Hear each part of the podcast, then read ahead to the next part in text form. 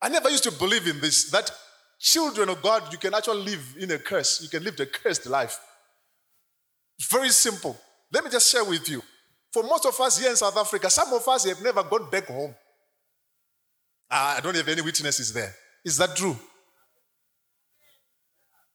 There are some who have come in South Africa in the past five years, some of them in the past 10 years, some 15, some even more, who have never gone back home.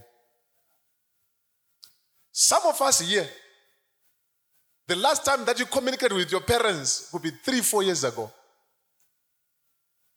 And the last time that you sent anything home could have been years before COVID 19.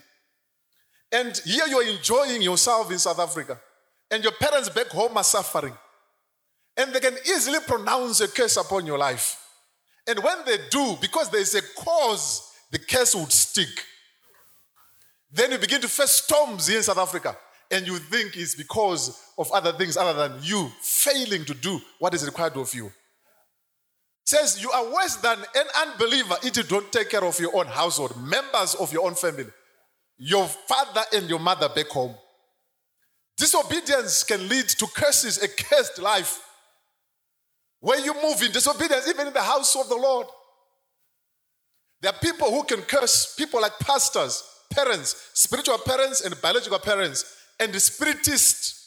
Where there is a cause, you're living in bitterness. Do you know that when you're living in bitterness, you open yourself, your, your, your spirit to, to, to devilish attacks? That when a witch pronounces a curse upon your life, the curse would hold. Why? Because there is bitterness in your life, there is sin in your life. So when there is cause, a curse can be attached. An equal yoking. I know of a story of a man that we used to work with. And this man, they, they were a, a, a, team. Both were pastors. One was a pastor in a Pentecostal church, one was a pastor of the Zion type of churches. And the pastor would fast and pray because the business was going through difficult times. At one time, the Zion pastor, they were both pastors having a business, and we're having business with these guys. The Zion pastor, the co-owner of this company, one day one of our drivers was sitting in Meyerton. He's sitting in his car, and the Zion pastor came out of the, his own car. He came parked by the side. He didn't realize that our driver was by his side. He came out of the car. He went into a Sangomas place. He stayed there 40, 50 minutes there. Then he came loaded with some stuff. And he drove and he went away. You must be careful who you get into business with. You must be careful who you're married to. You must be careful who your friends are. Because the unequal yoking, these guys that I'm talking about, my wife would know what we're passing through in our company. They owe us 1.7 million rands. The business. They'll give us business, we'll do it with our expenses, with our monies, and they'll fail to pay. The company right now is closed. And the guy, the guy is, is going for deliverance. I don't know what he's thinking. The, the, what is the problem? But little does he know, he didn't know this, that his partner is involved in the occult. So, an equal yoking can lead you into serious storms. You must be careful. So, these are some of the common things that will lead us into storms. But now, I want you to know this that when you sin now, most of the times you don't reap there and there. You don't. I want to give you the example of the man David in 2 Samuel chapter 2. So I'll go through this very quickly. David, one day he didn't go to war. When others are going to war. When others are going for a conference, you decide to go somewhere else. When others are going to church, you decide to go to work. When others are doing what they're doing for God, you decide to do your own thing. This is what David did. And as a result, he fell into sin. He committed sexual immorality and he got the lady pregnant, Bathsheba. And after realizing that Bathsheba was pregnant, what did he do? He tried to, to do some shortcuts but failed. Eventually, he killed the husband of Bathsheba. So we want to take it from there now. Uh, Second Samuel chapter 12, verse 13. I want to show you something there. Second Samuel chapter 12, verse 13. That when we sin, God forgives us. Tell your neighbor that when you sin, God forgives you. So when I say 2 Samuel 12, 13, David has sinned now. And is maybe he has realized it or not, but Nathan the prophet has come and he told David that David, what you did is not right. You have sinned before God. Then David responded to Nathan and he admitted that I have sinned against the Lord. So David here is saying, I have sinned. He's in agreement. And then what did the prophet Nathan say? He says to David, The Lord has taken away your sin. You will not die. Hallelujah. Let's clap hands to Jesus. So the Lord is ready, He's willing to forgive our sins. But now, it's not that easy. Let's just then go back to, to verse, um, verse 11. Verse 10, actually. Let's go to verse 10 and verse 11. Samuel, 2 Samuel chapter 12, verse 10. Now, therefore, this is Nathan now, the man of God. Now, therefore, the sword will never leave your house because you've despised me and took the wife of Uriah, the Hittite, to be your own wife. He said, Now, the sword will not be removed from your house. But what did he say? He says, He is forgiven. The man is being forgiven of his sins, but there's going to be a sword. How do we know that? Because even his own son, Absalom, killed his own brother, Amnon, after Amnon raped Tamar, his sister. The sword remained in the house of David up until there was a split in the nation of Israel into two Judah and Israel. And also, you see, let's look, let's go to verse 11. What then happened? This is what the Lord says I'm going to bring disaster on you from your own family. I will take your wives and give them to another before your very eyes, and you will sleep with them publicly. So there was incest in the house of David where we say the Amnon raped his own sister, his half sister. As a result of one single episode where David failed to control himself, when he saw a beautiful woman and sinned against God. One sin led to other, to the next, up until he committed murder. And God was not happy with it. Let's go to verse 14. Verse 14. What does it say? However, because you treated the Lord with such contempt in this matter, the son born to you will die. So remember, Bathsheba, Bathsheba got pregnant, and then God says, "The son, the fruit of this this this this immorality relationship, this immoral relationship, will die." So, but if you read verse 18, it says, "Your sins have been forgiven." But sins are forgiven, and then storms come. So today, as I stand here, I want to say there are storms that might come in our lives, not because of father and mother or tete, auntie, and uncle back home who are then doing their stuff at the, at the, at the whatever a devilish altar, the altar of the devil. No. Sometimes it is the result of a sinful lifestyle. That's why now we begin to reap. So when that happens, when you begin now to reap because you have done wrong, it's your fault. God is always a way out. Hallelujah, somebody. God is always a way out. I know here there are some people who are going through stuff. Currently, you're going through stuff. You might be going through a marriage challenge. You're thinking otherwise. You might be going through financial difficulties. It might be children. I've got a nephew who is a pastor, and his son is in drugs, doing drugs. It's a difficult thing for any parent. We're still for a pastor to have a child who is addicted to drugs. You might be sick in your body. What is the storm that you're going through? Is it because you are reaping? Is it because of a sinful lifestyle? You might have caught a disease that's causing you problems today. But God has a way out for you. Hallelujah, somebody. So, I want to talk about the principles of true repentance. Principles of true repentance. So, what is repentance? What is repentance? This is the only way that you can eventually if you move in this direction, you come out of the storm and the storm will not destroy you, although it's your fault. Although it's your fault. If you then continue reading, excuse me, God then acknowledges as David as a man after his own heart. When Solomon was old, about to die. Then God brings it out uh, that uh, to his son that you're gonna take over this. I'm gonna separate the kingdom into two for the sake of your grandfather David. But look, this is the David that we're talking about who caused all this mess in the beginning. And God says, He is a man after my own heart. He is a man who would listen to me. He is a man who would love me. He is a man who would sing songs and psalms to me. He is a man who would listen and do what I say. You know why? Yes, David messed up, but David knew the trick of confessing his sins and repenting. So I want to share with you the same thing. That when we speak about repentance, we're talking about a change of heart and a change of mind. And this change then brings us closer to God. It requires us to regret the past and also to pursue a new direction. So if you're going in this direction, you see this is not the right direction that I'm supposed to go, then you turn and you go the right direction. That's repentance. So, repentance, where does it come from? Repentance comes from the goodness of God's heart. Without God, there is no true repentance. Hallelujah.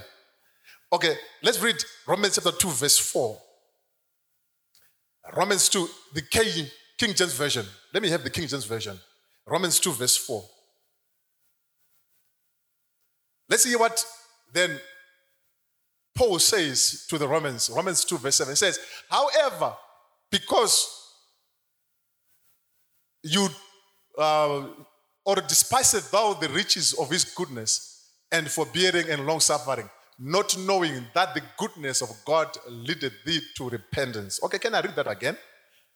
Um, or despisest thou the riches of his goodness and forbearance and so long suffering. So people who are uninformed, they despise, they lack understanding of how God is good to us, of how God, how he is patient and how he is so long suffering. And what we need to know is this that the goodness of God some versions will say his patience.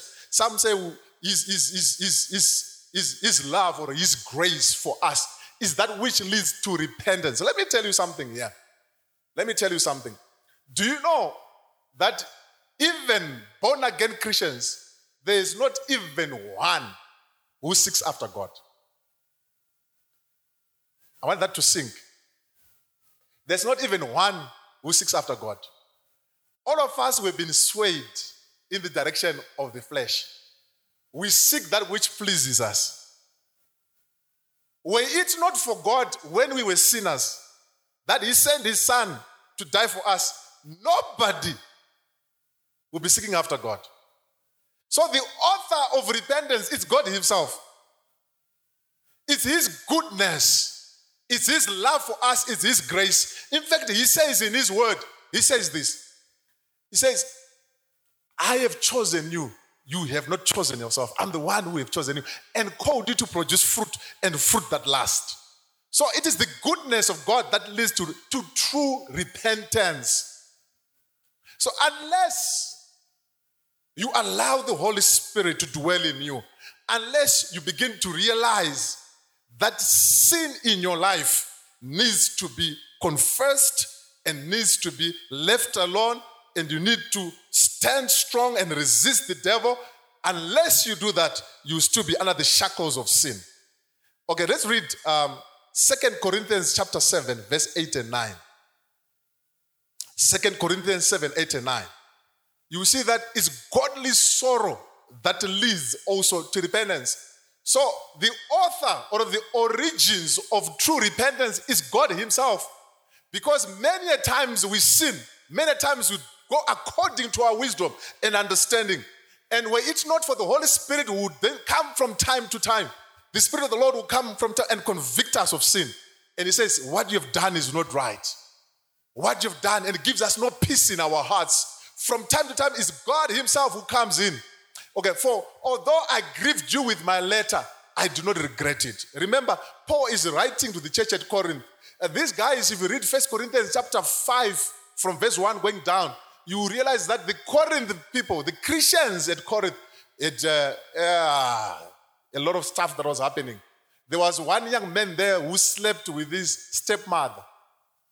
And the people didn't do nothing about it. They didn't even rebuke that. They let it carry on. And I believe maybe the young man was in praise and worship and he kept on leading praise and worship. And then Paul says, No, no, no, no, we can't be doing that. So in his letter, then he was very hard on them. So he says, I do not regret, even though I did regret it since I saw that the letter grieved you, though only for a little while. So he was hard on these uh, Corinthians in his first letter. Let's read verse 9.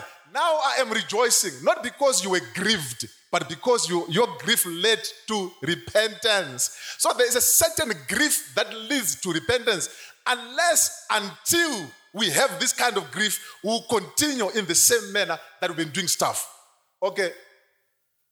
For you were grieved as God willed. So it's the will of God for us to have this kind of sorrow, this type of grief, so that you didn't experience any loss from us.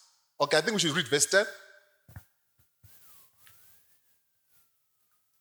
For godly grief produces a repentance not to be regretted and leading to salvation, but worldly grief produces death. Hallelujah. So, what is this godly grief that produces this type of repentance? That's what I want to get into. So, I want to talk about the three levels of repentance. The three levels of repentance. The three levels of repentance. Remember, I'm talking about the principles of true repentance, that which leads us to repent so that the storms that come in our lives we know that soon we are out of. We can see clearly that the storm is over and the Lord has forgiven our sins. Okay. So we want to go to the three levels of repentance. So the first level is a level that God has ordained for you as an individual, that you have the Holy Spirit in you, and you should be the one, the first one to judge yourself. You must be the first to judge yourself. Let's read 1 Corinthians chapter 11, verse 31. 1 Corinthians 11, verse 31. If we judge ourselves, we would not come under judgment. So the first thing that we need to do that we must know what I've done is wrong. What I have done is wrong. Straight away, you ask God for forgiveness. You confess your sins. So I'm saying this because there are some people who, when they sin, they don't come to church. They stop praying. They stop having fellowship with others. They stop reading the Bible because they've sinned. So I'm here to correct that. That when you sin, there is a way out for you. Confess your sins. Be the first to judge yourself. Lord, I have sinned. I have messed up. Forgive me. You're feeling so dirty. You're feeling so guilty. It's part of the deal, it's part of the grief and the sorrow. Before you're exposed, confess your sins. Possibly confess your sins. If you're a husband to your wife, if a wife to your husband, or to those in your circles, confess your sins one to another, to those whom you trust. Tell your neighbor, confess your sins. So if we judge ourselves, we will not fall under judgment. Galatians 6, verse 4. I want us to read Galatians 6, verse 4 to 8. Then we hear what it says Galatians 6, verse 4 to 8. Galatians 6, verse 4 to 8. So, you as a Christian, judge yourself first. Okay, let's go quickly. But each person should examine his own work and then he will have a reason for boasting in himself alone and not in respect to someone else. Let's go, verse 5. For each person will have to carry his own load. It's your responsibility. Verse 6 The one who is taught the message must share his good his goods with the teacher. Okay. Verse 7 Don't be deceived. God is not mocked. For whatever a man sows, he will reap. So what you sow, you reap. Okay, verse 8 Because the one who sows to his flesh will reap corruption from the flesh, but the one who sows to the spirit will reap eternal life from the spirit. Hallelujah. So the first step that you do in the three levels of repentance is repent. Confess your sins to God and confess your sins to those whom you trust so that you are helped. The moment you expose something, then it loses its power. So the second level of repentance is that then if you fail to repent, and then we see it because now uh, some people think that when we were in church, uh, and you do your stuff, we don't see it. How we, we do. God has got serious ways of revealing stuff. serious ways of revealing stuff. You know, I've, I've had uh, uh, one of my sons, uh, long back, I've had uh, one of his child come to me and reveal things. Says, Daddy, this is what is happening. One, two, three, four. And I knew straight away. And because I'm a father, says, please don't, don't tell him. Otherwise, I've been serious trouble. He would know that I'm the one who told you. Use your wisdom as a father. Yeah, he needs help. And straight away, I begin to pray and to seek the face of the Lord regarding his life. So you, you might think that, yeah, I've done this thing and nobody knows. And God has good his ways of revealing these kind of things. But if we fail, there is a way out. We confess our sins and we repent. True repentance begins when we repent ourselves of our sins. But then if we fail to do that, then we must be humble enough to allow the church to judge us. But if you are full of pride, we can talk to God face to face. Ah, then it's fine. Then you deal with God. But one thing that I know that when you deal with God, God knows everything. He can't accept bribes. God does not accept. You can't lie to God. So you're actually at a disadvantage because to me, you might tell me and don't tell me the whole story, the embarrassing details. But God knows. So I will say to you, okay, let's pray.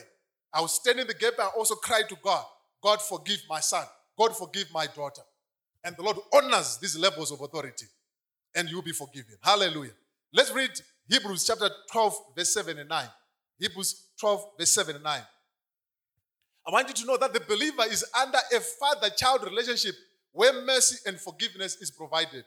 The sin of God's people is judged now. God deals with individuals through discipline and correction now.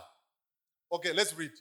Endure it as a discipline God is dealing with you as sons. Now that you, you're being disciplined, these are storms that come in your life. Hallelujah. When God is disciplining now, you go through storms because you you have failed. And then for you, for God to speak to you, sometimes you have to be in a hospital and you are almost dying. And then when God speaks, you will hear you. Otherwise, some of the sickness that we go through is just us just failing to appreciate these levels of repentance. Sometimes it, it takes a child to being sick, almost to death. Sometimes there's actual death in the family. Death of a close person that God will reach out to you so that you hear God. Not that God is killing that person for your sake, no, but God can use that situation to speak to you. Some of these storms in our lives are because we're failing to understand how God operates. Hallelujah. Okay, so for what son is there whom a father does not discipline? So because you've failed to listen to the authority that God has placed, God will discipline you. Okay, let's go. But if you are without discipline, which we all receive, then you are illegitimate, an illegitimate child and not a son. Okay, verse uh, 9. Furthermore, we had natural fathers discipline us and we respected them. Shouldn't we also submit even more to the Father uh, of spirits and live? You can carry on. You can carry on and on and on and read right to the end. But the fact of the matter is that God judges his sons and daughters. Why? Because he loves us. So these are storms that will come because of, of, of what we have involved ourselves in. I know a lot of us, we, when we are in